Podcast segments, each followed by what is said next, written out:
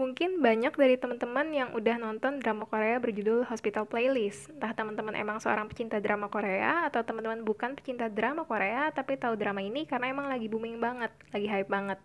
Oke, sebagai gambaran singkat, drama ini menceritakan tentang kehidupan para dokter, perawat, dan pasien di rumah sakit mereka, lima dokter ini sahabatan, masuk kedokteran di tahun yang sama alias angkatan. Hingga sekarang mereka temenan dan bekerja bersama di rumah sakit yang sama. Oke, di podcast kali ini aku pengen ngebandingin sekaligus mengulas apakah yang terjadi di hospital playlist juga terjadi di dunia koas dan di dunia residen di Indonesia. Residen itu dokter umum yang lagi kuliah spesialis. Kalau koas itu sarjana kedokteran yang lagi kuliah profesi supaya dapat ijazah dokter umum dan bisa berkarir sebagai dokter umum. Oke, kita langsung aja. Jadi di drama Hospital Playlist ada scene di mana ada dua koas yang sedang masuk stase bedah. Terus kalau nggak salah, mereka masuk substase bedah digestif. Intinya, dua koas ini ketemu sama konsulen di departemen bedah tersebut buat mengenalkan diri. Lalu si konsulen di departemen bedah tersebut meminta residen untuk ajak si koas hospital tour dulu nih, atau keliling-keliling rumah sakit. Yang paling bikin aku senyum-senyum itu scene di mana si konsulen nanya ke koas, kenapa pengen jadi dokter? Dan itu emang pertanyaan yang relatable banget. Alias emang rutin konsulen tanyain gitu ke koas-koas di real life. Kayak kalau kita jawab buat menolong pasien dok, konsulen bakal nanyain lagi, beneran deh. Terus ada scene di mana konsulen atau residen, aku lupa, tapi kayaknya residen sih, nanya si koas mau ambil spesialis apa. Terus si koas jawab bedah toraks. Terus si residen yang notabene dari departemen tersebut seneng banget pas si koas jawab bedah toraks. Dan itu juga bikin aku senyum-senyum sendiri karena entah konsulen atau residen emang suka banget tanya ke koas mau jadi spesialis apa kalau udah lulus nanti. Kayak mereka seneng aja kalau pasukan mereka sekolegium spesialis nambah. Kalau kalian lihat dari drama Hospital Playlist, si Koas akan lebih banyak mengamati saja, banyak senyum, sambil membaca catatan kecil di kantong, sambil nulis. Ya, itu emang sesuai sama real life Koas sih. Koas karena emang belum punya kompetensi untuk semisal melakukan bedah, ya mereka memang belum bisa melakukan itu secara mandiri, tapi bisa dibimbing.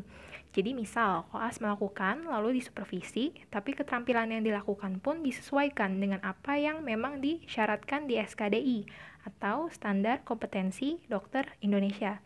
Jadi ibaratnya koas itu banyak-banyak menaruh memori di pusat database alias memori otak. Memperbanyak hafalan, melatih keterampilan dasar, dan memperkuat alur berpikir. Saat ingin menetapkan diagnosis, dalam melakukan anamnesis, pemeriksaan fisik, pemeriksaan penunjang, sampai melakukan tata laksana dan edukasi. Nah, terus kita lanjut nih tentang residen. Jadi, si residen ini biasanya melakukan tindakan langsung ke pasien, lalu secara berkala melaporkan ke konsulen atau dokter yang udah spesialis yang jadi penanggung jawab pasien yang bersangkutan. Di drama Hospital Playlist ini, aku bingung sih, entah konsulennya emang baik-baik banget atau gimana. Bukan berarti aku bilang konsulen di Indonesia jahat-jahat bukan.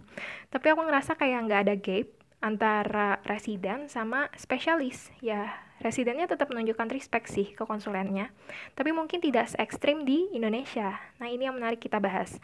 Mungkin kalau teman-teman pernah dengar kehidupan residen kalian bakal terkagum-kagum karena mereka memang mengagumkan. Bagaimana tidak residen di Indonesia itu benar-benar full kerja. Bedakan sama koas yang masih banyak mengamati. Kalaupun membantu, tidak terlalu signifikan. Nah, si residen ini bekerja bukannya dibayar, tapi justru membayar, membayar UKT maksudnya. Nah, lalu si residen ini punya kelas nih, tergantung semesternya. Ada R1, R2, dan seterusnya, itu melambangkan semester mereka. Jadi memang ada semacam senior junior di dunia kedokteran. Banyak orang yang takut duluan nih dengar senior junior tapi kalau aku sendiri hmm, memaknai senior junior itu sebagai apresiasi kepada seseorang yang ilmunya memang lebih tinggi daripada kita. Jadi kita nggak bakal semena-mena sama kakak kita yang memang lebih tua masuk spesialisnya. Jadi kita benar-benar memiliki adab untuk menuntut ilmu. Nah, yang aku salut lagi di dunia kedokteran itu ada budaya mengajar, seperti misal residen mengajar koas, koas mengajar S1, dan seterusnya. Yang mana residen itu sendiri sebenarnya nggak dapat insentif untuk mengajar koas, tapi di beberapa case ya ada mungkin, tapi kebanyakan nggak. Nah, aku selalu bersyukur di dunia kedokteran dipertemukan dengan orang-orang yang ikhlas untuk transfer ilmu karena kesejawatan. Karena ingin sejawatnya alias sesamanya mengerti teori dan keterampilan kedokteran dengan benar, sehingga tidak ada pasien yang tersakiti. Intinya aku suka banget sama budaya sharing ilmu di kedokteran. Terus, penting gak penting nih, ada scene di mana si residennya suka banget sama konsulennya di drama hospital playlist ini. Ini kalau di Indonesia kayaknya enggak sih. Pertama mungkin karena kalau konsulen di Indonesia di umur misal 40 tahun, kayaknya udah punya istri atau suami dan anak sih kayaknya. Setauku kalau di Indonesia, residen ngincer koas, kayaknya ada. Oke, kita lanjut. Nah, terus ada scene yang bikin senyum-senyum lagi. Scene di mana waktu itu koas ketemu konsulen.